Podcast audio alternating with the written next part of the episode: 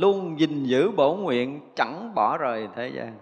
Nó cho thành trụ nhất thiết tiêu trí rồi là bổn nguyện không bỏ, không rời thế gian. Chứ không phải tu xong rồi vọt. Không có chuyện đó về cõi giới bên kia còn. Chúng sanh đây đau khổ kệ nó. Không có cái chuyện này. Chứ là chư Phật và chư Bồ Tát tính là không bỏ rời thế gian. Khóc ở thế gian này chỗ chỗ nơi nơi đều là thân của chư Phật, là nơi trốn trú ngụ của chư Bồ Tát. Chúng ta phải thấy được điều này cho nên đó là bây giờ ví dụ như quý Phật tử muốn đi đâu đi xa đi gần làm chuyện khó chuyện dễ gì đó của mình đúng không? Thì chúng ta trước khi đi mình lắng tâm chút đi khởi cái sự thanh tịnh tâm mình ra và mình à, phát cái tâm để mình đi cõi cõi nào đó không biết đi nơi nào không biết. Nhưng mà à, kể từ đây cho tới đi cái chỗ đó thì trên tất cả những đoạn đường đi của mình đều có Phật Bồ Tát đi cùng đúng không? Phật Bồ Tát hiện hữu để có thể cùng uh, gia trì cùng ủng hộ gìn giữ chúng ta trên suốt cái đoạn đường đi. À, ủng hộ gia trì cho chúng ta trong tất cả công việc chúng ta làm cho khi mà chúng ta thành tựu được tất cả những sự việc đó. Và khi thành tựu rồi thì sao? Thì về nhà đốt nhang đảnh lễ tạ ơn chư Phật chư Bồ Tát nhờ sự giá trị hộ niệm của chư Phật chư Bồ Tát mà mình hoàn thành được một cái sứ mệnh gì đó để lợi lạc cho ai đó. Đừng nghĩ là mình. Thì vậy là không có gắn bản ngã mình vô. Có đi nữa thì mình cũng nương cái thần lực của chư Phật, chư Bồ Tát mình làm. Nói kể như vậy đó. Mình làm cái gì thì mình cũng nương thần lực của chư Phật, chư Bồ Tát mình làm. Cũng nhờ sự giá trị hộ niệm của chư Bồ Tát của chư Phật mà mình được thành tựu. Thì rõ ràng là chỗ nào cũng có Phật mà. Phật thì ra sao là chư Phật trang nghiêm thanh tịnh là do công đức gì nhất thiết trí trí thành tựu và không bỏ rời cái bổ nguyện để gìn giữ, để lợi lạc, để khai mở trí tuệ cho chúng sanh, để cứu thoát cái sự mê lầm trong sanh tử của chúng sanh. Chưa bao giờ rời bỏ thế gian. Một câu nói mà chúng ta phải nói là rất là nhiều cái câu trong kinh hoa nghiêm. Là chúng ta nên in bằng cái bản vàng có nhiều cái in hết, dán vào vòng nhà, đi đọc câu nào cũng thấy có lợi hết. Nhớ nói câu này nè. Thành tựu tức là nó, tất cả chư Phật trang nghiêm, thanh tịnh đều nhờ công hạnh nhất thiết trí trí mà thành tựu rồi. Nhưng mà khi thành tựu công hạnh nhất thiết trí trí, tức là chứng thành Phật quả rồi, thì luôn vì bổn nguyện chẳng rời bỏ thế gian. Thì đâu phải là chứng nhất thiết trí trí nhập niết bàn đâu. Mà là tất cả những hiện tướng thế gian đều là cảnh giới niết bàn. Chứ không phải niết bàn là cảnh giới thanh tịnh riêng để ngồi không để mà hưởng, để mà uh, an lạc để mà thanh tịnh trong cảnh giới đó không phải như vậy. Chúng ta hiểu lầm cảnh giới niết bàn của chư Phật chư Bồ Tát. Niết bàn chư Phật chư Bồ Tát là tất cả những cái hiện tướng của thế gian này. Khắp pháp giới này là cảnh giới của chư Phật là cõi giới niết bàn của chư vị thánh hiền là nơi làm Phật sự nơi cứu độ chúng sanh của tất cả các ngài. Thật sự mà nói là chư Phật chư Bồ Tát chưa có một cái phút nào ngơi nghỉ khi mà đã chứng thánh quả từ lúc chúng thánh quả cho tới khi thành tựu quả vị Phật, các vị chưa bao giờ ngơi nghỉ để hoàn thiện cái công hạnh thành tựu nhất thiết trí trí của mình. Và đến lúc mà thành tựu cái tâm nguyện thành tựu nhất thiết trí trí của mình rồi thì bổn nguyện lợi lạc chúng sanh chưa từng có phút rồi. Thì vậy là về mặt hình tướng với mình thì đức bổn sư của chúng ta đã nhập niết bàn.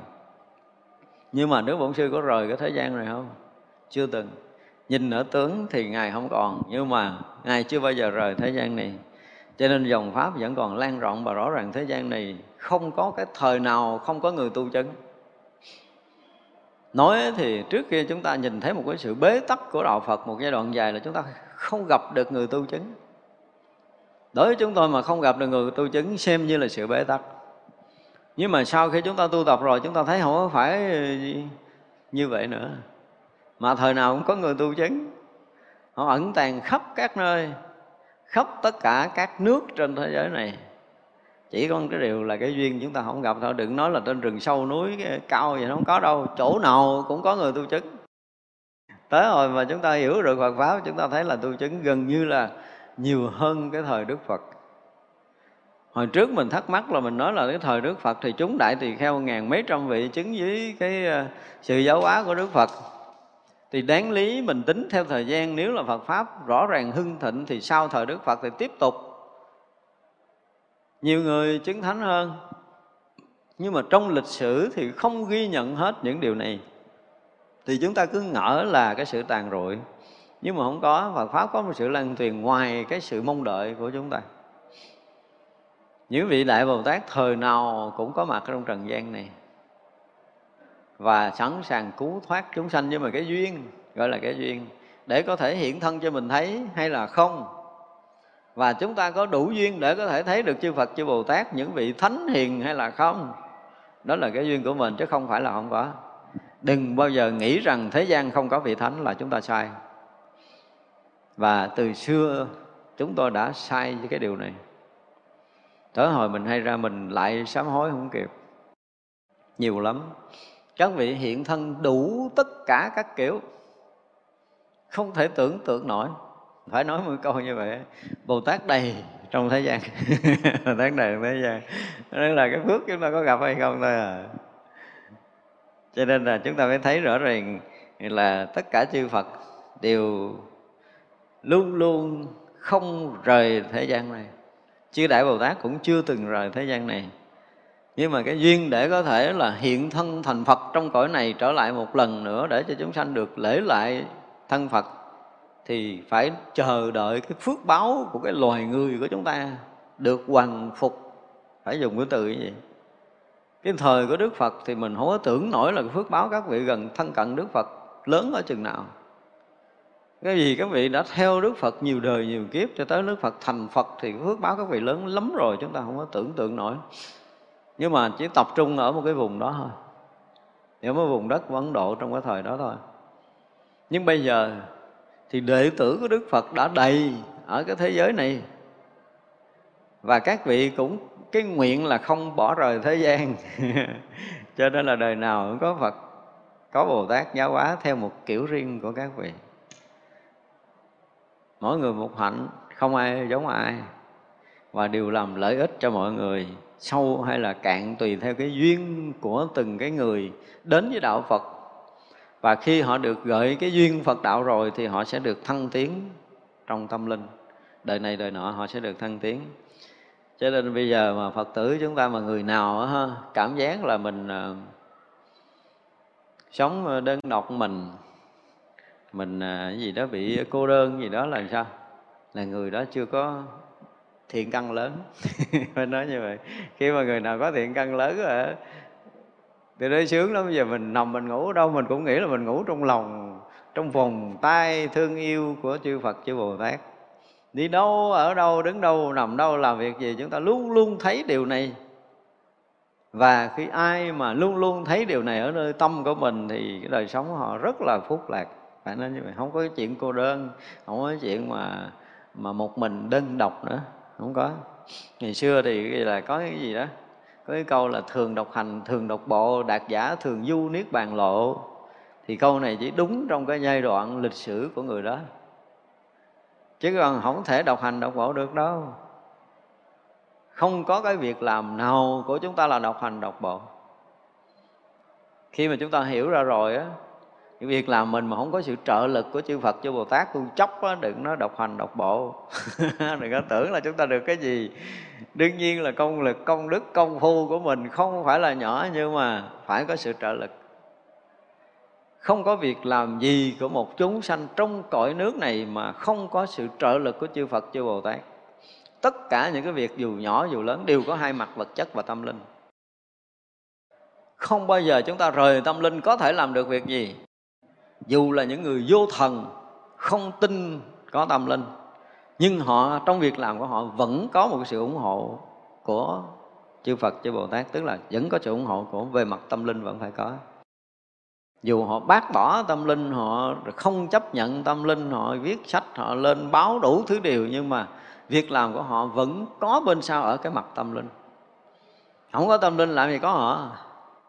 Không có tâm linh là không có sự sống đây là một cái sự thật mà chúng tôi không biết là tới giờ phút nào khoa học mới dám nói câu này ở thế gian này. Và nếu như một ngày nào đó các nhà khoa học mà chưa lên tiếng cái chuyện này thì chúng ta vẫn thấy là các nhà khoa học vẫn còn mù mịt về việc tâm linh. Đối với chuyện vật chất, các vị có thể giỏi, nhưng mà về mặt tâm linh tôi nói một câu là các vị mù mịt. Các vị đang được cái sự ủng hộ của tâm linh tại vì tất cả những cái trí tuệ nó đã có sẵn ở trong cái tâm linh. Cho nên mỗi khi mà chúng ta phát kiến một cái điều gì, đều là từ cái cõi giới tâm linh mà có. Những cái phát kiến khoa học là đều từ cõi giới tâm linh chứ không phải từ cõi giới vật chất đâu. Được những sự chỉ dạy, khai mở từ cõi giới tâm linh, họ mới phát hiện ra điều này, điều kia của vật chất. Nhưng mà khi họ phát hiện những điều này, điều kia vật chất, họ chứng minh bằng máy móc. Do đó họ không tin có tâm linh nhưng mà không có tâm linh, lấy đâu để có thể có được cái trí này? Tôi nói não bộ là gì? Não bộ của mình là sản phẩm của tâm thức. Tâm thức là sản phẩm của tâm linh. Cho nên là dù cho mình biết tâm thức tâm thức mình có giỏi đi nữa cũng là sản phẩm của tâm linh. Tức là từ tâm linh mình sanh ra tâm thức. Rồi từ tâm thức mới sanh ra não bộ của loài người. Não bộ là người là cái được sanh ra từ những cảnh giới của tâm linh. Không có thể đi ngược được thành ra đến một cái ngày nào đó, những nhà khoa học mà có một chút tâm linh, có một sự hiểu biết về tâm linh, thì họ cũng sẽ tuyên một câu là mọi chuyện xảy ra trong cái vũ trụ này là đều từ tâm linh. Mặc dầu là những cái hiện tướng vật chất, nhưng mà tất cả những hiện tướng vật chất này là một sự điều khiển của tâm linh, và nhất là sự sống của muôn loài không có cảnh giới tâm linh không có sự sống. Tôi dám tuyên bố một câu là không có tâm linh không có sự sống. Thành ra ai không tin tâm linh tức là người đó không tôn trọng cái sự sống đang có của chính bản thân họ. Phải nói mình cái câu hơi sốc như vậy đó. Ai không tôn trọng tâm linh là không tôn trọng sự sống chính bản thân họ. Cho nên họ chỉ nặng trọc về vật chất và họ vẫn mê ngủ trong vật chất mê ngủ trong sinh tử tiếp nói, cho họ không thoát khi nào họ tin được tâm linh nó vượt ngoài vật chất, họ mới tìm ra để hòa nhập vào cảnh giới tâm linh để không còn vướng kẹt trong vật chất này nữa, thì người đó là người có trí. Và chúng ta cũng vậy. Cho nên là chư Phật khi thành tựu đạo quả rồi, nguyện không rời thế gian để đánh thức thế gian này, nhận ra được cái trang nghiêm, thanh tịnh, nhiệm màu từ cảnh giới tự tâm của chính họ. Và khi nào mà chính mỗi người chúng ta nhận được cái sự thanh tịnh, nhiệm màu thì chúng ta mới vượt thoát cảnh giới vật chất này. Còn không là chịu. Chúng ta không trân trọng cảnh giới tâm linh, chúng ta không có quyết định để hòa nhập trong cảnh giới tâm linh thì chúng ta không bao giờ vượt thoát được. Không rời bỏ thế gian rồi, và gì nữa? Những cái câu nói mà chúng ta thiệt là chỉ có nước mà thấp nhang để lại thôi là làm bạn lành, mà là bền chắc cái chúng sanh. Không phải là bạn lành sơ sơ vài ba bữa. Làm bạn lành là bền chắc có nghĩa là gì? Đời này, dạy không tỉnh đời sau kiếm dạy tiếp. Nó hay như vậy đó. Các vị bồ tát mà chúng tôi phải nói là có đôi lúc mình so sánh cái tình của của cha mẹ cha mẹ chưa chắc đời sau được kiếm mình đâu. Hôm nay phải nói sự thật trong sanh tử, có đời này có nhiều khi cha mẹ mình làm cha mẹ mình đời, mà mấy ngàn đời sau mình mới gặp lại mấy trăm kiếp sau mới gặp lại. Ít khi nào mà đời này, đời kia đời kia, đời tiếp tiếp tiếp tiếp là chúng ta được gặp cha mẹ, dù chúng ta rất là muốn. Nhưng mà sanh tử, nghiệp báo của hai người nó khác nhau lắm. Không có dễ gì có thể gặp nhau đời sau. Nhưng mà chư Phật, chư Bồ Tát là làm bạn lành bền chắc cái chúng sanh. Nghe thì nó rất là bình thường, nhưng mà hiểu thì nó thấm thía vô cùng lắm không bỏ rời chúng sanh, không bỏ rời thế gian mà làm bạn lành bền chắc. Có nghĩa là đời này mình chưa ngộ, đời sau đi kiếm tiếp để giáo hóa, đời sau kiếm tiếp để giáo hóa, xuống tới địa ngục. Các vị cũng đi theo. Đây mới là cái tâm của các vị bồ tát. Mà hiểu tới đây rồi, có nước mình lại thôi, chứ mình không có biết chuyện khác nữa đâu. Khi mình chưa hiểu cái điều này, mình đối với đạo Phật nó còn một cái gì xa lạ nha. Khi hiểu được điều này rồi, tôi nói thiệt là chỉ bó gói mà lại lại suốt đời đi. Để thấy rằng là chư Phật, chư Bồ Tát cái tâm từ của các vị không có cái gì có thể so sánh được trong tam giới này. Nhớ bổn nguyện các vị là không rời bỏ chúng sanh và còn làm bạn lành bền chắc đối với các chúng sanh nữa. Có điều là chúng ta từ chối đúng không? Mình không chấp nhận có Phật có Bồ Tát bên cạnh của mình. Đó, mình không có thể nào mà thấy được có sự xuất hiện của chư Phật chư Bồ Tát. Chứ còn các vị chưa bao giờ rời bỏ chúng ta lúc nào rồi được cái gì vô cấu thanh tịnh đệ nhất, khiến cho tất cả chúng sanh đều được hiện thấy. Tức là đối với chư Phật, chư Bồ Tát thì à, không có cấu nhiễm, mặc dầu là không rời bỏ chúng sanh, mặc dầu là làm bạn lành chúng sanh một cách bền chắc là đời này và tới kiếp kia, nhưng mà cái gì? Vẫn là một cái sự vô cấu. Đây là chỗ tuyệt vời của chư Phật, chư Bồ Tát chứ không phải xuống thế gian bị nhiễm mà bị sinh tử đời này kiếp nọ đâu à. Chứ làm bạn lành, tức là không rời bỏ chúng sanh, có nghĩa là sanh đi lộn lại trong tam giới này hoài. Mà trở lại trong tam giới này với cái trí tuệ vô cấu, một sự thanh tịnh tuyệt đối, không bao giờ bị nhiễm trong thế gian này nữa. Không có rời, không có rời sanh tử, nhưng mà sanh tử không trói cột được mới là cái chuyện kỳ diệu của đạo phật. Chứ còn mà à, đi vô thế gian để tiếp tục mà cái gì đó tạo nghiệp tiếp tục dính mắc ờ, tiếp tục cấu nhiễm thì không phải là bồ tát. Đó mới là cái điều đặc biệt. Cho nên chúng ta thấy là khi thành tựu đạo nghiệp rồi thì vì cái tâm nguyện là không bỏ rời chúng sanh làm bạn lành chúng sanh bền lâu. Đồng thời luôn luôn ở trong cảnh giới vô cấu vô nhiễm thực sự. Dù là bạn lành nhưng mà làm chúng sanh thanh tịnh chứ không phải là làm cho cấu nhiễm bản thân các vị thanh tịnh cho nên đến làm thanh tịnh cõi giới nào mà các vị đang tới, thì đó mới là cái người thực sự giác ngộ. Cho nên cái cách lý luận quan nghiêm chúng ta thấy nó đủ lắm, đúng chưa? Đạt tới cái mức độ tận cùng giác ngộ giải thoát, vì lòng từ bi đi vào thế gian không rời bỏ. Nhưng mà không rời bỏ thế gian có nghĩa là liên tục lui tới trong thế gian. Thì như vậy là người mà tới lui trong thế gian thì người khác sẽ nhìn người này còn cái gì? Còn bị sanh tử bị sinh tử có nghĩa là gì? Bị cấu nhiễm nhưng mà sai rồi. Chư phật, chư bồ tát đi vào thế gian mà không phải là bị sinh tử, mà vì nguyện không bỏ rời chúng sanh mà tới để cứu độ. Và liên tục làm bạn lành chúng sanh, tức là người này sanh tử cái đời sau cũng thấy bồ tát có mặt. Thì như vậy là ổng có mặt rồi mình bị sanh tử, cái ổng cũng có mặt, ổng cũng bị sanh tử như mình. Sai rồi, không có. Vì nguyện để đi theo cứu mình cho nên xuất hiện để cứu mình tiếp. Chứ không phải là vì bị nghiệp mà đi theo mình để để gặp mình, đời sau không có chuyện này. Cái nguyện là không rời thế gian để cứu chúng sanh, nhưng không phải vì sanh tử mà đi vào thế gian này. Đây là điều khác biệt của một người giác ngộ. Đi vào sanh tử mà luôn luôn thể hiện sự không cấu nhiễm, thì đó mới là trí tuệ giác ngộ thật sự của một vị bồ tát. Cho nên khiến cho chúng sanh đều được gì? Được thấy đây phải nói một câu là khiến cho chúng sanh đủ duyên mới được thấy. Chứ không phải tất cả chúng sanh thấy nổi đâu. Thấy trước mắt nhưng mà nó không tin vị này của mình. Nó tin cái gì đó? Tin theo nghiệp của nó nó tin theo cái kiểu nhìn của méo mó của nghiệp tập. Chứ chưa bao giờ nó tin đó là vị bồ tát đang tới của mình. Ai mà có cái lòng tin một vị bồ tát đang cứu mình thì người đó sẽ vượt thoát sinh tử, tin không? nhưng mà mấy người nào tin? Có mấy người đó tin. Có những cái hành động của các vị đến với mình mình thấy, ủa, sao người này bị nhiễm à? Người này làm gì? Là là cái gì đó là bị ràng buộc, là gì gì đó, chứ chúng ta không có tin.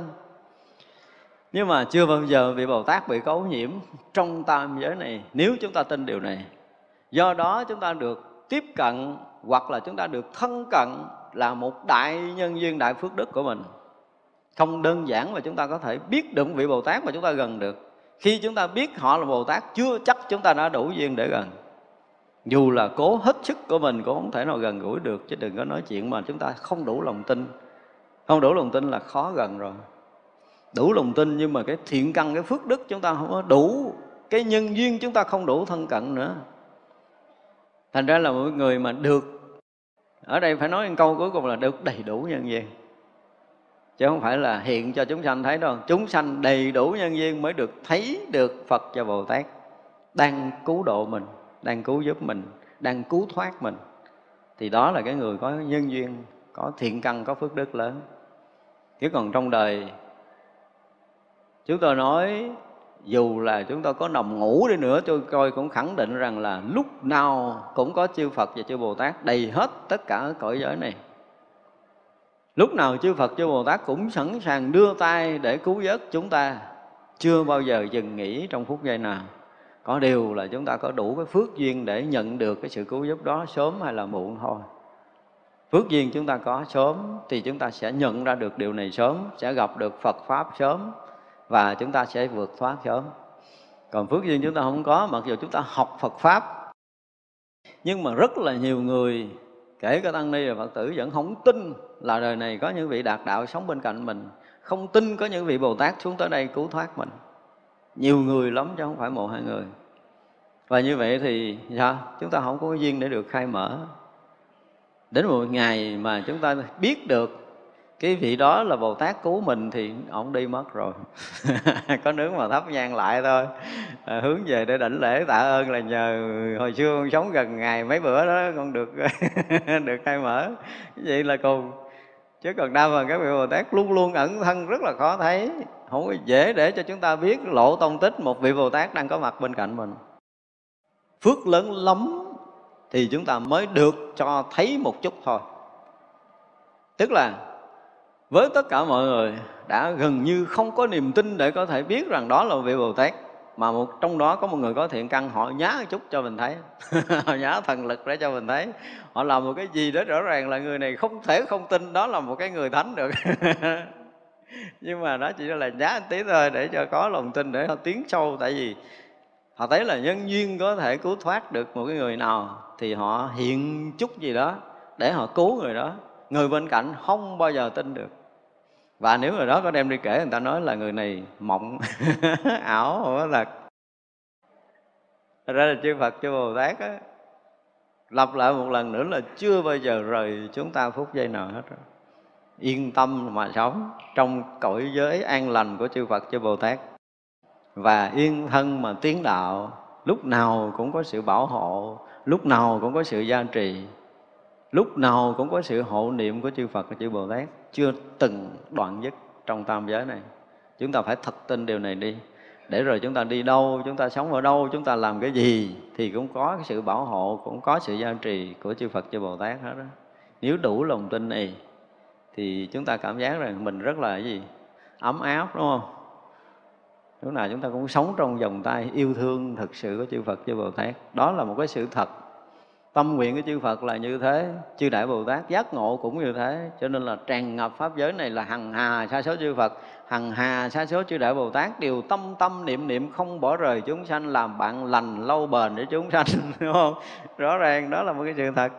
Và ai tin được điều này, thì cái việc mà tiến hóa trong công phu, tiến bộ để chuyển hóa tâm linh của chúng ta sẽ rất là nhanh còn nếu chúng ta không tin điều này thì giữa mình với chư Phật nó gọi là, chúng tôi dùng cái từ là nó chưa kết nối, chưa câu thông.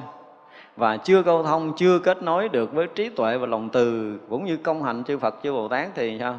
Giống như bây giờ chúng ta cất nhà mà chưa câu điện vô thì à, quạt không có, đèn không sáng. Nhưng mà khi chúng ta đủ cái lòng tin như thế này rồi thì chúng ta câu thông và kết nối được với trí tuệ, với lòng từ của chư Phật, chư Bồ Tát thì nó sẽ tỏa sáng tâm linh của chúng ta và cái việc giác ngộ, giải thoát của chúng ta sẽ sẽ rất là gần. Thì rất mong là đại chúng sẽ được câu thông, được kết nối với tất cả những cái trí tuệ, với cái lòng từ của chư Phật với chư Bồ Tát, để chúng ta sớm được tỏa sáng tâm linh trong đời này.